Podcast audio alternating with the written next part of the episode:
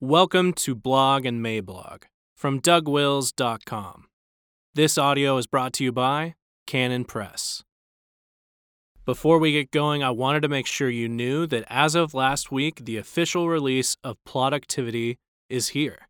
In this book, Douglas Wilson both considers the theology behind technology, work, and mission, and advice on how to be productive, and to think about productivity in the digital age. Get it at canonpress.com.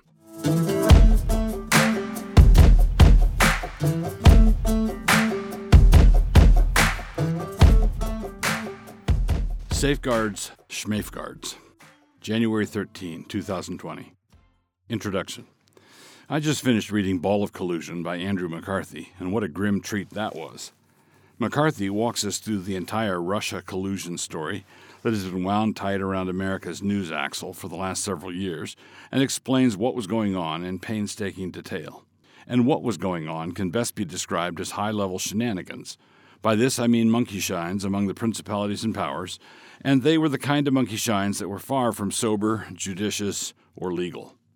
In short, because Hillary was supposed to win the election and didn't, and because all the colludery type things Trump was supposed to be doing had actually been done by his die-hard opponents, and because now there would be no Hillary Justice Department to bury the bodies, and because the best defense is a good offense, we have been treated to three years of prosecutorial indignation with noses in the air and everything. The self righteousness with which the collusion narrative has been pursued has been thick enough to spread on crackers. Not that you would want to. But the most noteworthy thing about this record of tawdry malfeasance, the dirty deeds done dirt cheap, the felonious and aforementioned monkey shines, the high handed pretentiousness, and then all the other stuff, is that McCarthy's account does not contain any mention of any of the principal bad guys going to jail for what they manifestly did. This is because nobody from the ranks of the principal bad guys did go to jail. He didn't record that because it didn't happen. Nobody. Mark that spot in your thought processes. And there's a lesson in this for all defenders of the Fourth Amendment, which will be quoted below in due course. Let's get to it. God given rights. The rights that are outlined in the Bill of Rights are not rights that are bestowed by the Bill of Rights.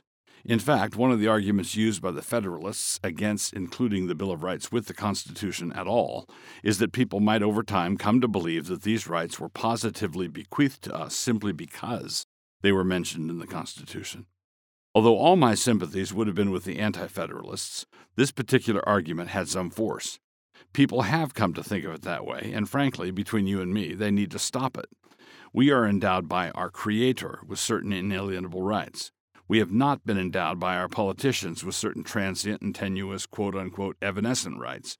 God is the one who wants you to be free of unreasonable searches and seizures. To argue otherwise is to say that God wants you to live under tyranny. So here is the text of the Fourth Amendment The right of the people to be secure in their persons, houses, papers, and effects against unreasonable searches and seizures shall not be violated, and no warrants shall issue but upon probable cause, supported by oath or affirmation, and particularly describing the place to be searched and the persons or things to be seized. Now, as I write these words, the current director of the FBI has just apologized for the atrocious and mendacious behavior of the FBI in L'Affaire Comey as it related to Carter Page in their outrageous handling of the FISA warrants. The problem is that apologies don't cut it.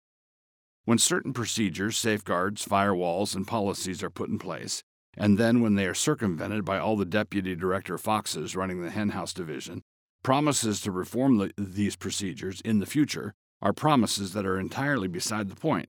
We don't need to reform the procedures. We need to figure out how to punish those who violated those procedures. When the new guy promises an investigation and to hold those responsible for the misconduct accountable, what this means is that nobody is going to be held accountable. What it means is that there will be a bureaucratic shuffle. Some will retire quietly, while others will enjoy the view from their new offices. The old procedures were fine. The old guard was not fine. The old procedures were not followed the old penalties for not following the old procedures were not applied. And so this tells us that when the new procedures are not followed, as they will not be, the new penalties will not be applied either. And because why? In Ecclesiastes 8:11 it says this, because the sentence against an evil deed is not executed speedily, the heart of the children of man is fully set to do evil. If you have a department full of hoodlums and miscreants, with binders full of good policies left over from the old days, and they circumvent all those policies for the sake of coddling their corruptions, and then they get caught, it will not do to have a personnel shuffle and bring in a new telegenic face who promises us some telegenic reforms. Nothing will change until, quote unquote, holding people accountable means something more akin to, quote unquote, holding people accountable. After I wrote the foregoing, I read the news story that said that the person who had been tapped to help formulate the needed reforms at the FBI was David Kris, a staunch defender of the FBI's treatment of Carter Page and sharp tr- critic of people like Devin Nunes, who has been the central hero in this whole sorry business. At one point, Kris even endorsed the idea of Nunes facing obstruction of justice charges. Nunes, responding to this appointment, said that it was shocking and inexplicable, quote unquote, shocking and inexplicable. Devin Nunes is a great man, and so I hesitate to differ with him at all in anything, but I really have to. This appointment really is shocking, but there is nothing inexplicable about it. It is entirely explicable. The willingness of bureaus to cover the hinder parts of bureaucrats is one of the most explicable things ever. It would be better to say shocking, but entirely predictable. But lock her up? This unconscionable and unconstitutional criminal behavior went all the way to the top, and this should remind us of a significant problem. I've argued in the past that we ought to be very wary about backing into a system whereby we criminalize political contests, or even look like we are criminalizing political contests. When the consequence of losing an election is that you're going to go to jail, this could easily have the effect of making politics a whole lot dirtier Yes, we want rats out of politics, but cornering the rats could easily make things, well, rattier. They might take to doing all kinds of things to avoid the dire consequences of losing. It is one thing to lose the presidency, it is quite another to lose the presidency and get sent up the river. Things are bad enough now, or so the argument goes. Now, if we took the ordinary law that ordinary citizens have to abide by and applied it to Hillary Clinton, then I'm confident that she would be in the slammer.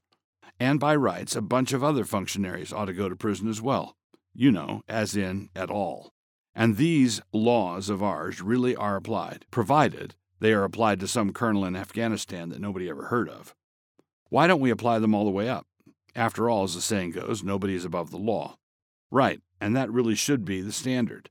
But when people say that nobody should be above the law, what they mean is that nobody in the opposing political party should be above the law.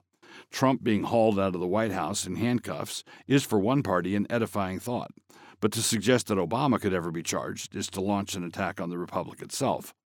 What is sauce for the goose is not sauce for the gander, although I hesitate to use such by categories anymore.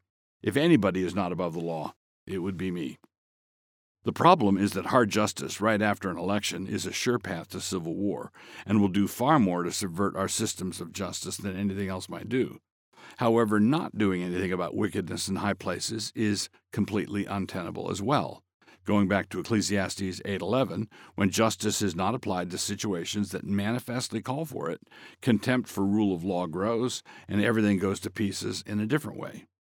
In the Psalms, David repeatedly says that he banishes wicked men from his court, from his cabinet, from his circle of advisers. So there has to be a way to do this. We must find our way to that place. But in the meantime, so let us say that we hold back from routinely prosecuting the losers in electoral contests. That might be defensible, but in the meantime, there's a price to pay. And here's the price tag. There is no way that we should tolerate highly intrusive surveillance policies, Patriot Act, FISA warrants, etc., when we have the kind of system that feels constrained to act as though certain players are, quote unquote, too big to convict. We shouldn't even discuss it if all the players who are making the big decisions about national security and the privacy of our persons, houses, papers, and effects are people who live above the tree line, then we must not grant them that authority. We must interpret the safeguards that they are pointing to as simply paper regulations that will be managed by people who will pay no significant price for violating them. Safeguards, schmafeguards. If you want intelligence services that can actually do the job of protecting us from international bad actors around the world, then you must show us how serious you are about this by protecting us from domestic bad actors in the upper echelons of the intelligence agencies. As Voltaire put it in Candide, perhaps from time to time we should shoot an admiral in order to encourage the others.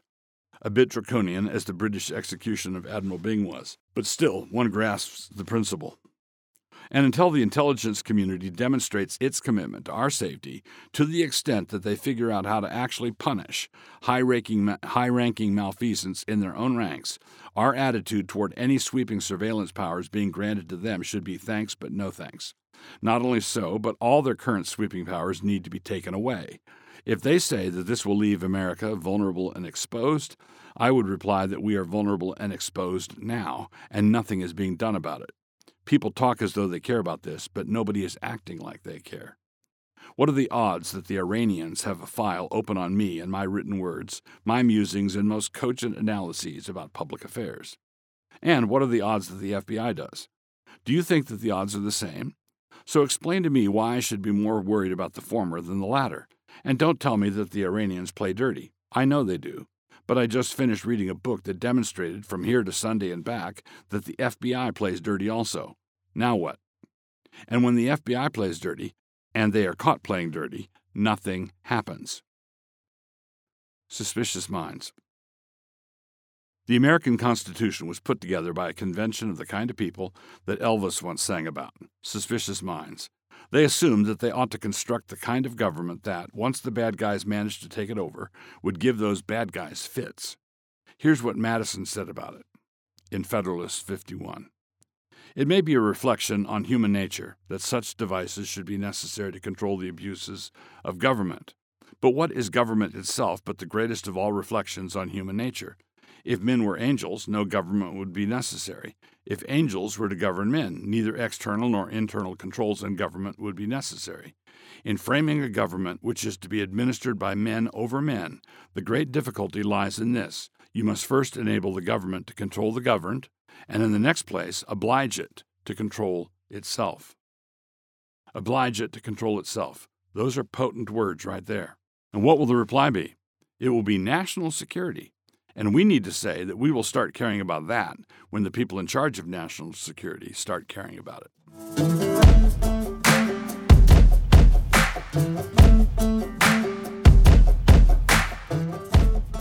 For more books and audio from Douglas Wilson, please visit us at canonpress.com.